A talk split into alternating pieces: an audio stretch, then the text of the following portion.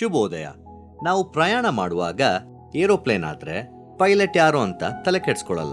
Train ಆದ್ರೆ ಲೋಕೋ driver ಯಾರು ಅಂತ ಚಿನ್ಸೋದಿಲ್ಲ. ಬಸ್ ಆದ್ರೆ ಡ್ರೈವರ್ಗೆ ಎಷ್ಟು ವರ್ಷ ಎಕ್ಸ್ಪೀರಿಯನ್ಸ್ ಇದೆ ಅಂತ ಕೇಳಿ ಹತ್ತೋದಿಲ್ಲ. ಹೋಗೋ ದಾರಿ, ದಾಟೋ ರೂಟು ಇದ್ಯಾವುದು ಯೋಚನೆ ಮಾಡಲ್ಲ. ಇಷ್ಟೊತ್ತಿಗೆ ಹತ್ತಿ, ಅಷ್ಟೊತ್ತಿಗೆ ಇಳಿತೀವಿ.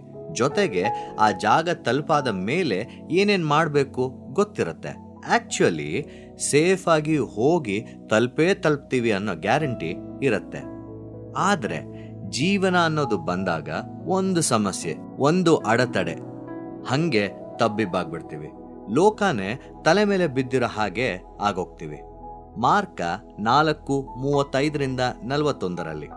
ಶಿಷ್ಯರು ಏಸುಸ್ವಾಮಿ ದೋಣಿಯಲ್ಲಿ ಆಚೆ ದಡಕ್ಕೆ ಪ್ರಯಾಣ ಮಾಡ್ತಾ ಇರ್ತಾರೆ. ದೊಡ್ಡ ಬಿರುಗಾಳಿ ಎದ್ದು ತೆರೆಗಳು ಆ ದೋಣಿಗೆ ಬಡಿದು ನೀರು ಒಳಗೆ ನುಗ್ಗಿ ತುಂಬುವುದಕ್ಕೆ ಬಂದಾಗ ಎಲ್ಲರೂ ಭಯ ಬಿದ್ದು ಜೀವಂತವಾಗಿ ಬದುಕುವುದಕ್ಕೆ ಏನೇನು ಮಾಡಬೇಕು ಎಲ್ಲ ಮಾಡ್ತಾ ಇರ್ತಾರೆ. ಇನ್ನೊಂದೆಡೆ ವಾಕ್ಯ ಹೇಳುತ್ತೆ ಏಸು ದೋಣಿಯ ಹಿಂಭಾಗದಲ್ಲಿ ತಲೆಗಿಂಬನ್ನ ಒರಗಿ ನಿದ್ರೆ ಮಾಡ್ತಾ ಇರ್ತಾನಂತೆ.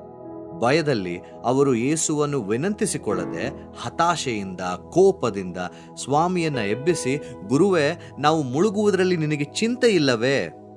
ಎಂದು ಅರ್ಚ್ತಾರೆ ನೋಡಿ, ಇಲ್ಲಿ ತನಕ ಸ್ವಾಮಿ ಅನೇಕ ಅದ್ಭುತ ಕಾರ್ಯಗಳನ್ನು ಮಾಡಿರ್ತಾರೆ. ಅದನ್ನ ಇವರೆಲ್ಲರೂ ನೋಡಿರ್ತಾರೆ. ಎರಡನೆಯದಾಗಿ, ಈ ಘಟನೆ ಆಗುವುದಕ್ಕಿಂತ ಮುಂಚೆ ದೇವರ ರಾಜ್ಯದ ಕುರಿತಾಗಿ ಸಾಮ್ಯವನ್ನ ಹೇಳುವಾಗ, ಹೇಗೆ ತನ್ನ ಮೂಲಕ ದೇವರು ಕಾರ್ಯ ಮಾಡುತ್ತಲಿದ್ದಾರೆ ಹಾಗೂ ಏಸುವು ತಾನೇ ದೇವರ ಸಾಕ್ಷಾತ್ ಪ್ರತಿರೂಪವಾಗಿ ಏಸುವಿನಲ್ಲೂ ಆತನ ಸೇವೆಯಲ್ಲೂ ಇರುವಂಥದ್ದನ್ನು ನೋಡಿರ್ತಾರೆ.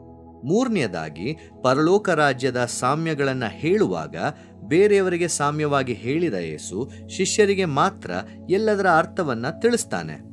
ಅಲ್ಲಿಗೆ ಯೇಸುವಿಗೆ ತುಂಬಾ ನಿಕಟವಾದ ಸಂಬಂಧದಲ್ಲಿ ಶಿಷ್ಯರು ಇರ್ತಾರೆ. ಇದೆಲ್ಲ ಆದಾಗ್ಯೂ ದೇವರ ಮೇಲೆ ಗಮನವನ್ನು ಬಿಟ್ಟು ತಮಗಿರುವ ಸಮಸ್ಯೆಯ ಮೇಲೆ ಸಂಪೂರ್ಣ ಗಮನವನ್ನು ಕೊಡ್ತಾರೆ. ತಾತ್ಕಾಲಿಕವಾಗಿ ಇರುವ ಸಮಸ್ಯೆಯ ಮೇಲೆ ಹೆಚ್ಚು ಗಮನ, ಶಾಶ್ವತವಾಗಿ ಇರುವ ದೇವರನ್ನ ಮರೆತು ಹೋಗ್ತಾರೆ. ಇದೇ ನಮ್ಮ ಜೀವಿತದಲ್ಲೂ ಸಹ ಆಗುವಂಥದ್ದು. ಇನ್ನೊಂದೇನು ಗೊತ್ತಾ? ನಮ್ಮ ಪ್ರಯಾಣದಲ್ಲಿ ದೇವರ ಜೊತೆಗೆ ಇದ್ರೂ ಬಿರುಗಾಳಿ ಖಂಡಿತ ಇರುತ್ತೆ. ಭಯ ಆಗತ್ತೆ, ತಬ್ಬಿಬ್ಬಾಗ್ತೀವಿ.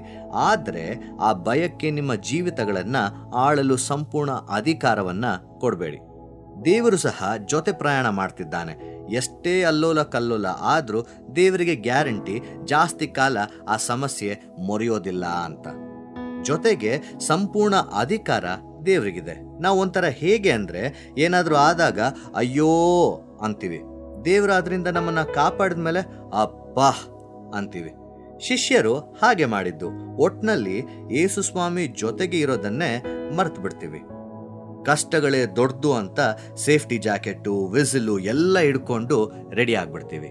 ಈ ಘಟನೆ ಆಗೋದ್ಕಿಂತ ಮುನ್ನ ಏಸು ಸಾಸಿವೆ ಕಾಳಿನ ಬಗ್ಗೆ ಒಂದು ಸಾಮ್ಯವನ್ನು ಹೇಳಿರ್ತಾರೆ. ಇದರ ಮೂಲಕ ಏಸುವಿನಲ್ಲಿ ನಮ್ಮ ನಂಬಿಕೆಯನ್ನ ಹಾಗೂ ಆತನ ಈಗ ಇರುವಂತಹ, ಮುಂದೆಯೂ ಇರುವಂತಹ ಅಧಿಕಾರವನ್ನ ನಂಬಲು ಪ್ರೋತ್ಸಾಹ ಮಾಡುತ್ತದೆ. ಧೈರ್ಯಗೆಡಬೇಡಿ, ನಂಬಿಕೆ ಇರಲಿ ಅನ್ನುವಂತ ಕರೆ ಮತ್ತೊಮ್ಮೆ ಮಗದೊಮ್ಮೆ ದೇವರು ನಮಗೆ ನೆನಪಿಸುತ್ತಾ ಇರುತ್ತಾನೆ. ಈ ಜೀವಿತವನ್ನ ದೇವರು ಸಾಗಿಸ್ತಾನೆ. ಯಾಕೆ ಭಯಪಡ್ತೀರಾ? ಇದನ್ನ ಅರಿತು ಗ್ರಹಿಸದ ಶಿಷ್ಯರ ಮೊರೆಗೆ ಎದ್ದ ಏಸು ಗಾಳಿಯನ್ನ ಗದರಿಸಿ ಸಮುದ್ರಕ್ಕೆ ಸುಮ್ಮನಿರು ಮೊರೆಯಬೇಡ ಎಂದು ಅಪ್ಪಣೆ ಕೊಡುತ್ತಾನೆ. ಗಾಳಿ ಶಾಂತವಾಗುತ್ತೆ. ಭಯದ ಕುರಿತು, ಅಪನಂಬಿಕೆಯ ಕುರಿತು ಪ್ರಶ್ನಿಸುತ್ತಾನೆ. ಆವಾಗ, ಓ, ಯಾರಿರಬಹುದು ಈತ? ಗಾಳಿನೂ ಸಮುದ್ರನೂ ಈತನು ಹೇಳಿದ ಹಾಗೆ ಕೇಳುತ್ತಲ್ಲ ಅಂತ ಬಾಯ್ ಬಾಯ್ ಬಿಡ್ತಾರೆ. ನಮ್ಮನ್ನ ಪ್ರಶ್ನಿಸುವುದಾದರೆ ನಮ್ಮ ನಂಬಿಕೆ ಎಂತಹುದು ಆಗಿರುತ್ತೆ. ಅನೇಕ ಅದ್ಭುತ ಕಾರ್ಯಗಳನ್ನ ನೋಡಿದ್ದೇವೆ.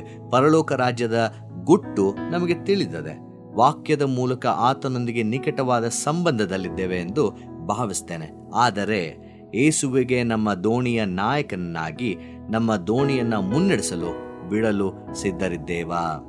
ಅಥವಾ ನೀವೇನೇ ಹೇಳಿ, ಮನುಷ್ಯರು ನಾವು ಭಯ ಇದ್ದೇ ಇರುತ್ತೆ. ಆ ಸಮಯದಲ್ಲಿ ಏನ್ ಮಾಡಕ್ಕಾಗಲ್ಲ. ಎಂದು ನಮ್ಮ ಅಪನಂಬಿಕೆಯನ್ನ ವ್ಯಕ್ತಪಡಿಸ್ತಾ ಇದ್ದೇವ.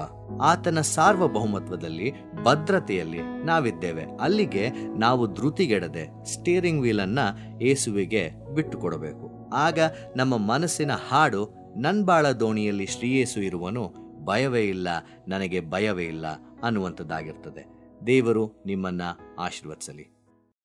ಈ ಕಾರ್ಯಕ್ರಮದ ಬಗ್ಗೆ ನಿಮ್ಮ ಅಭಿಪ್ರಾಯ, ಸಲಹೆಗಳು ಹಾಗೂ ಯಾವುದೇ ಪ್ರಾರ್ಥನಾ ಮನವಿಗಳಿದ್ದಲ್ಲಿ ನಮ್ಮ ದೂರವಾಣಿ ಸಂಖ್ಯೆಗೆ ನೀವು ಕರೆ ಮಾಡಬಹುದು. ನಮ್ಮ ದೂರವಾಣಿ ಸಂಖ್ಯೆ ಒಂಬತ್ತು ಒಂಬತ್ತು ಸೊನ್ನೆ ಎರಡು ಆರು ಸೊನ್ನೆ ಆರು ನಾಲ್ಕು ಐದು ಮೂರು. ನಿಮ್ಮ ಅಭಿಪ್ರಾಯಗಳನ್ನು ಇಮೇಲ್ ಮೂಲಕವೂ ನಮಗೆ ತಿಳಿಸಬಹುದು. ನಮ್ಮ email I D info at Feeba online dot O R G ವಂದನೆಗಳು.